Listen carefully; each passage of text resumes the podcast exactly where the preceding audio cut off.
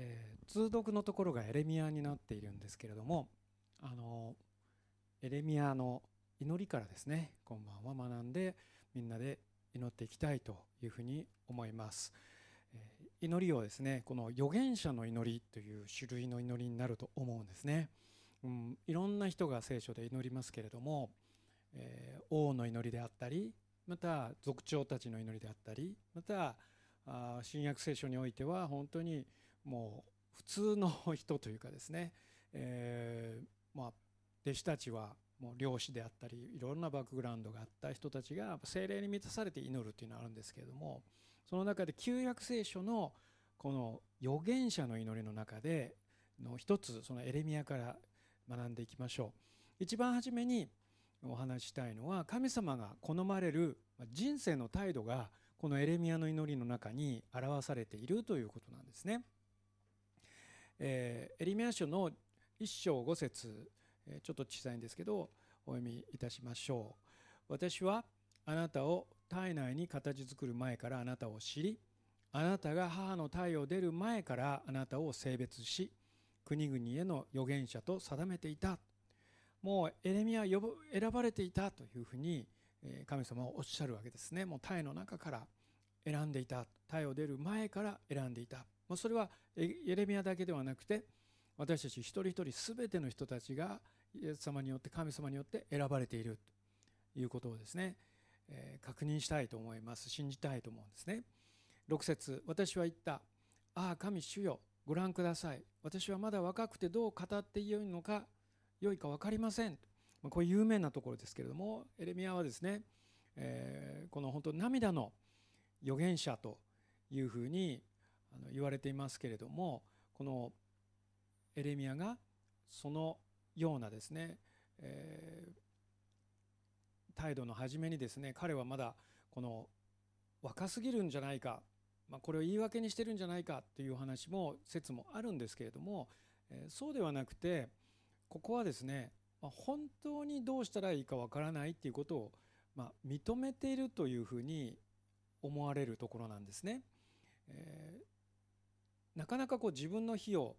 認めるというのは私たち人間にとってはちょっと難しいことだと思うんですけれどもエレミアは「ああどうしていいか分かりません」と、まあ、選んだって言われたら悪い気はしないわけですよね。だけどエレミアはですね「いや私はもう本当にそんな価値があるとは思えないんです」というふうに、えー、告白してるわけですね。えー、若くてどうしてどう語っていいのか分かりません。と7節主は私に言われた。まだ若いというな。私があなたを使わすすべてのところへ行き私があなたに命じるすべてのことを語れ。と、ね、これ私が言ってもねあんま説得力ないんですね。ああ私は若い者で、ね、無理ですって言ってもまだ若いというな。はい若くありませんってね。言わなきゃいけないんですけれども あの 若いから言えるんですよねこれね。若い人喜んでください、えー、8節。彼らの顔を恐れるな。私があなた方と共にあなたと共にいてあなたを救い出すからだ。主の言葉と書いてあります。別の訳ではですねあなたの顔を鉄のようにしなさい。鉄面皮のようにしなさいと、まあ、日本語でよく言われる言い方であれば面の皮を厚くしなさいと。ね面の皮を厚いと。この頃あんまり使いませんけど何を言われてもですね意に介さないというかですねよくそんなにまあ、人に言われても言うこと聞かないねと。悪い意味ではそういう意味ですけど良い意味ではですね、まあ、全然人の言うことに動じない。これはとっても難しいことですね。もうこれだけまあデリケートな世界ですね。もうなんかハラスメントじゃないかとかですね。まあいろいろなその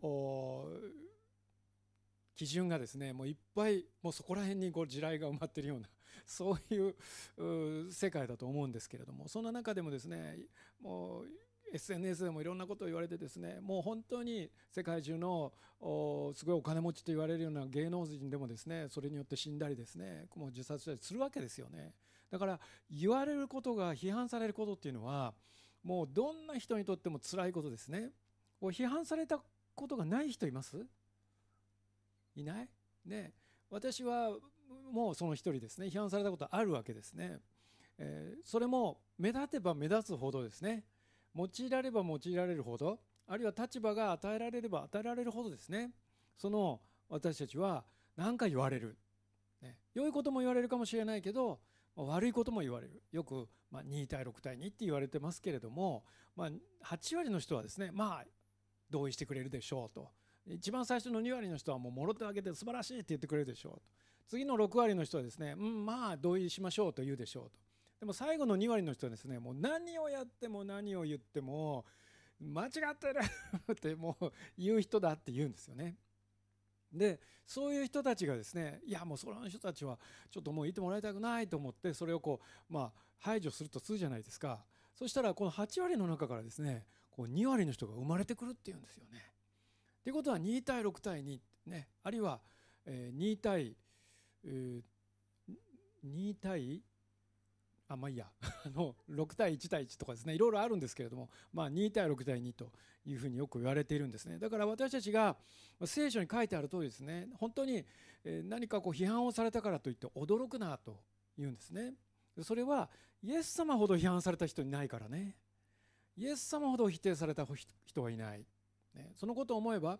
イエス様に従っていこうとする時にいろんな人がいろんなことを言うもちろん間違ってることは直さなきゃいけないんですけれどもでも本当に神様に従っているそういうことを自分だけでなく他の人にも「あその通りだね」と言ってもらっているとするならば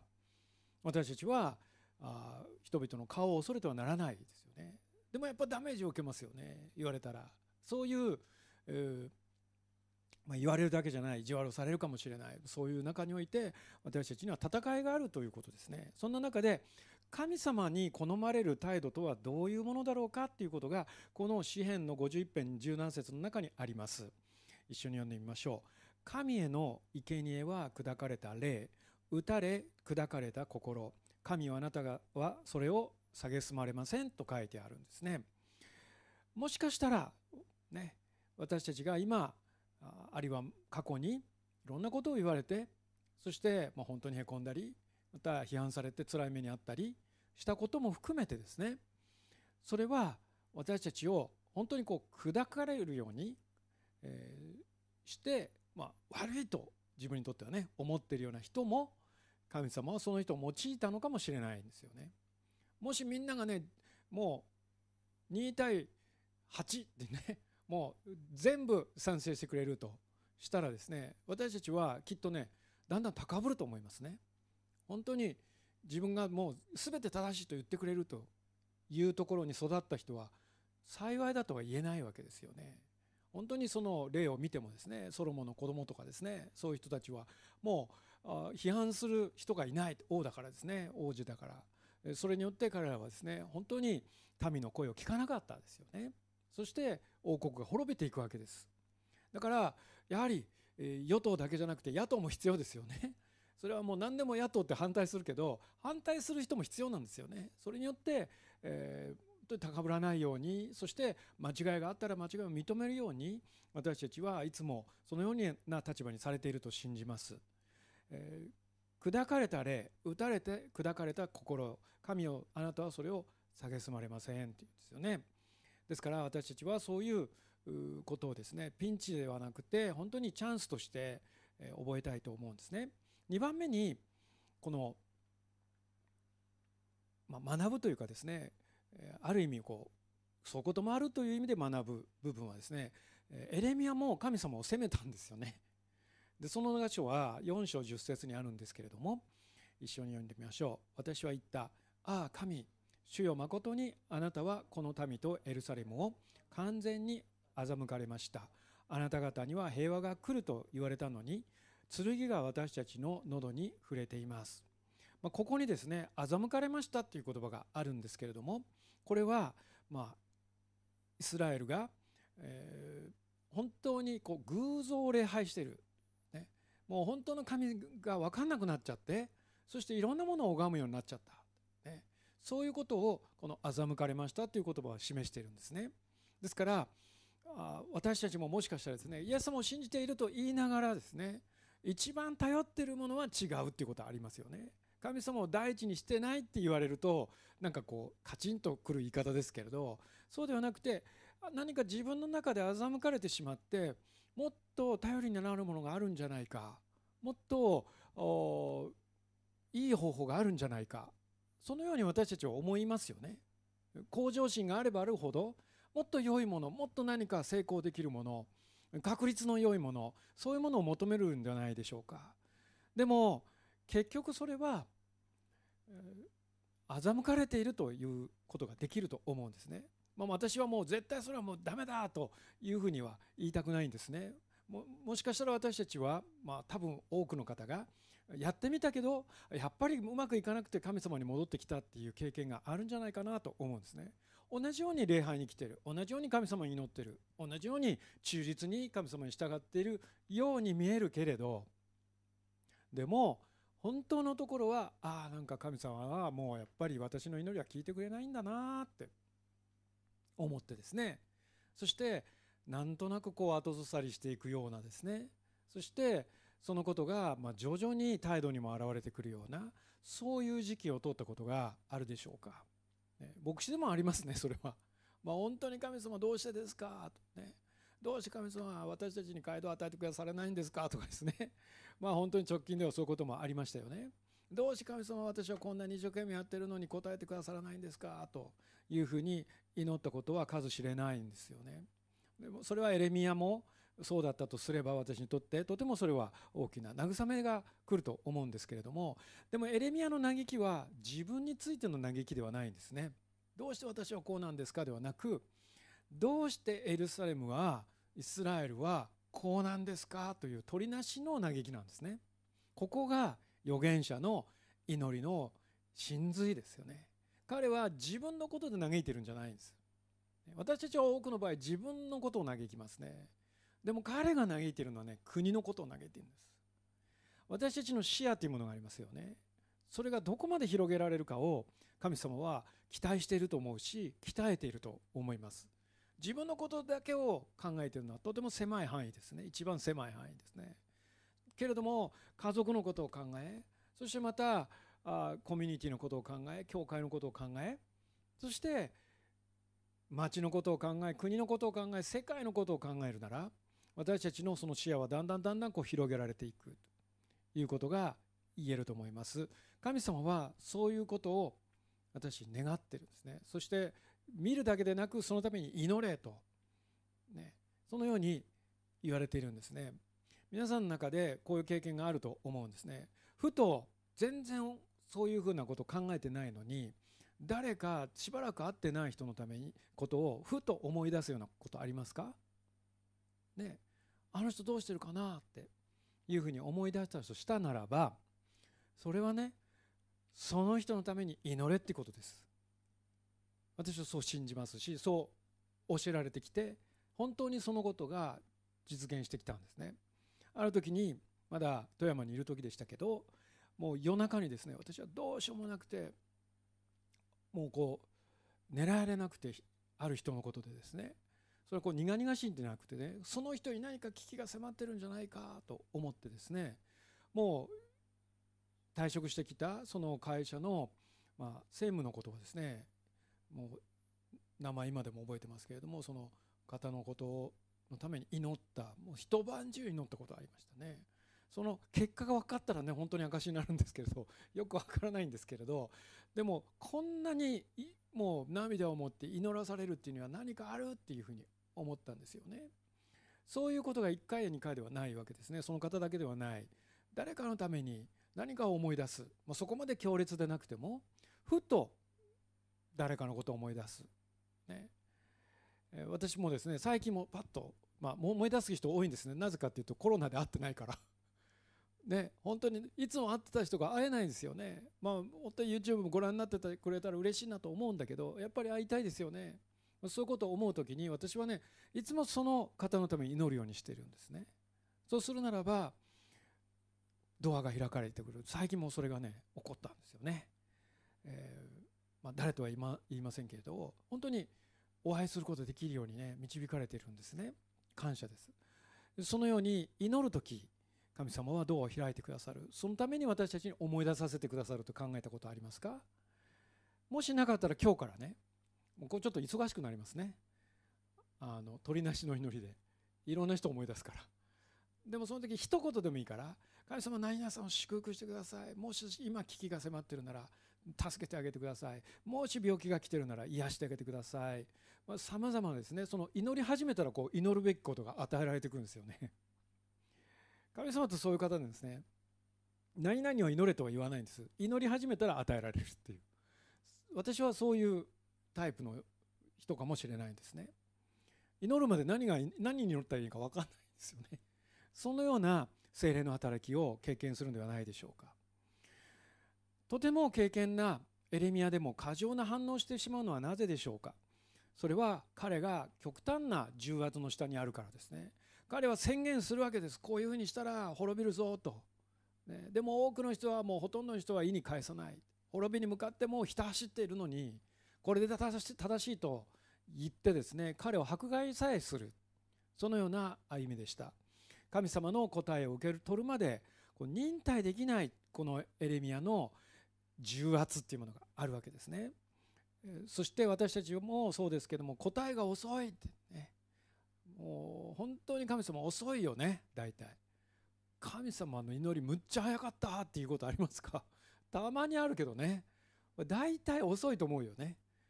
うすぐ聞いてほしいじゃないですか私たちね。そこまで祈らないってとも言えるわけですけれどもまあ本当に遅いと。でも自分は神様よりも物事が物事が分かっていると思い込んでいるっていう結果ですねそれは。ここが一番いいタイミングじゃないですか神様って思ってるのは自分の方が正しいって言ってるのとあんま変わんないんですよね。でそれはやはり傲慢の罪だってことですよね。神様には完全なタイミングがあるっていうことを信じましょう、3つ目は神様に喜ばれる祈り手はどんな人かということですね。先ほどもこの遅いと言いましたけれども第2ペテロ3章9節にこのような言葉があります。読んでみましょう。主はある人たちが遅れていると思っているように約束したことを遅らせているのではなくあなた方に対して忍耐しておられるのです。誰も滅びることがなく全ての人が悔い改めに進むことを望んでおられるのです、ね、神様は私たちに対して遅れているのではないですね。そうではなくこれはまあ世界の救いのことを言っておられるしもう一度来られるということを言ってるんですね。遅い。イエス様まだ来ない。ね。再臨しないっていうことを遅いって言ってる。そういうまあ文脈的にはあの意味なんですけれども。でも一般的にも私たちは遅い、ね、そのように思うかもしれませんけれど、え、約束したことを遅らせてるのではなくて私たちに対して忍耐してるんですよ。例えばどんな忍耐でしょうか？それは私たちが本当に神様と同意するまで待ってますよ。神様のタイミングを受け入れるように待ってますよ。神様の御心が自分の思いとは違うけれどでももっといい方法だということを認めることを待ってますよ。そういうことも言えますよね。いや私の方法の方がいい私があのビジョンがある神様からもらったビジョンだそれはこうなるはずだって言ってもですね神様からもらったビジョンであるとするならばその道筋も神様からもらわなきゃいけないですよね。そのタイミングも神様が決めますよね。それが神様からであればあるほど全てのことは神のものですね。ですから私たちは遅いと思っておられる思うように遅らせているのではないということを信じましょう。ね、私は本当に東京メトロチャーチが祝福されていることを感謝するんですね。今桜ホールをもうほぼ毎週に近い形で借りることができるようになってきた。ね、そして荷物を置くことができるようになってきた。これもタイミングですね。そして、えー、本当に先週はですねこの日曜日はまあ大変だったけど甲斐先生と賛美先生いないからだけどまあ、それだけですね私も呼びかけたんですね「甲斐先生たちいないんです。助けてください」って言ってね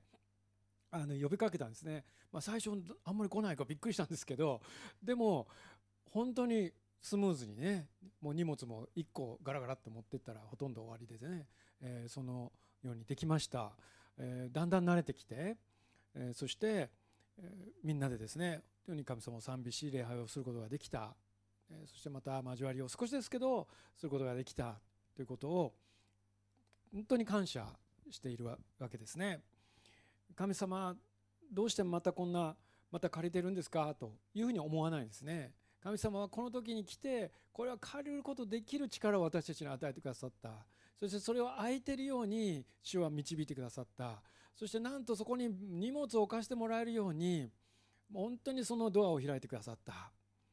えー、これはもうねホテルでも荷物を置いてもらって私たちは感謝してましたけれどももうあっちもこっちもですね荷物を置いてもらうかどうかって交渉をですね私もいくつもしたんですけれど簡単なことではないわけですよね。でも主がタイミングの時にですねその時に、えー、一番良い方法を与えてくださってさあじゃあ次は何が起こるでしょうということを私は期待するんですね。神様はもっと素晴らしいことをここになしてくださるでしょう。そして神様の栄光を表してくださるでしょう。そしてその栄光のかけらさえも私たちはそれをもって私がやったと言えないようにされるでしょうということですね。本当にその悔いし砕かれた心と書いてありましたけれどもそのような心を持って自分のためではなく周囲の人々町や国世界のために鳥なしの祈りをする人々を神様は求めています神様どうして日本にはクリスチャンが少ないのですかと多くの人が聞きますし私もそう思っています。でもこう考えるのはどうでしょうか？主は私たちをそれだけ見込んでいるということですね。少数精鋭ですね。本当にこの少数でこの国を変えることができるだけの力を私たち一人一人に与えておられる。どうでしょう？そういうふうに考えたらどうでしょう？そういうふうに信じたらどうでしょう？私はそういうふうに信じますね。2%を切っていると未電池だそうですね。ですから私たちはいつまでも未電池でかもしれないけれどでも調査によれば最大6%の人が私はクリスチャンだって言ってるんですよね。そのことをどっちを信じるでしょうか、私たちは私はその6%信じていますね。そしてその中でもっと可能性があるということを信じています。今も望む先生が勤めているその慶明学園もミッションスクールですけれどももう年間ですね何十万人というそういう卒業生がいるっていう聞きました。ね。それだけ御言葉が入ってる毎年毎年ですね。もう何百万人という人たち何千万人という人たちはイエス・キリストの救いを聞いたことがあるんですよね。だからその時が来ればですね主はこの国を本当に救ってくださいます。リバイバルをもたらしてくださいます。そのことを今もう始まっているということを私は信じているんですね。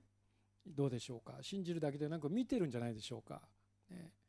もう本当に次から次へとですね見たことない方がよく来るんですよね。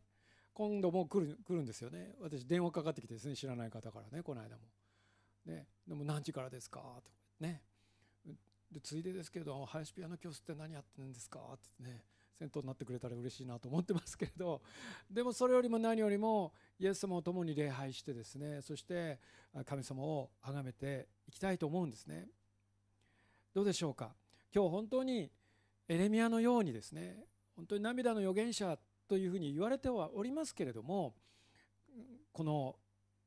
神様が好まれる人生の態度本当に謙遜にへりくだることそして神様を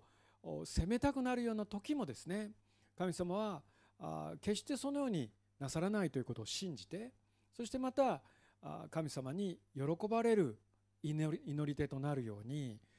主に近づいていこうではありませんか。お祈りいたします。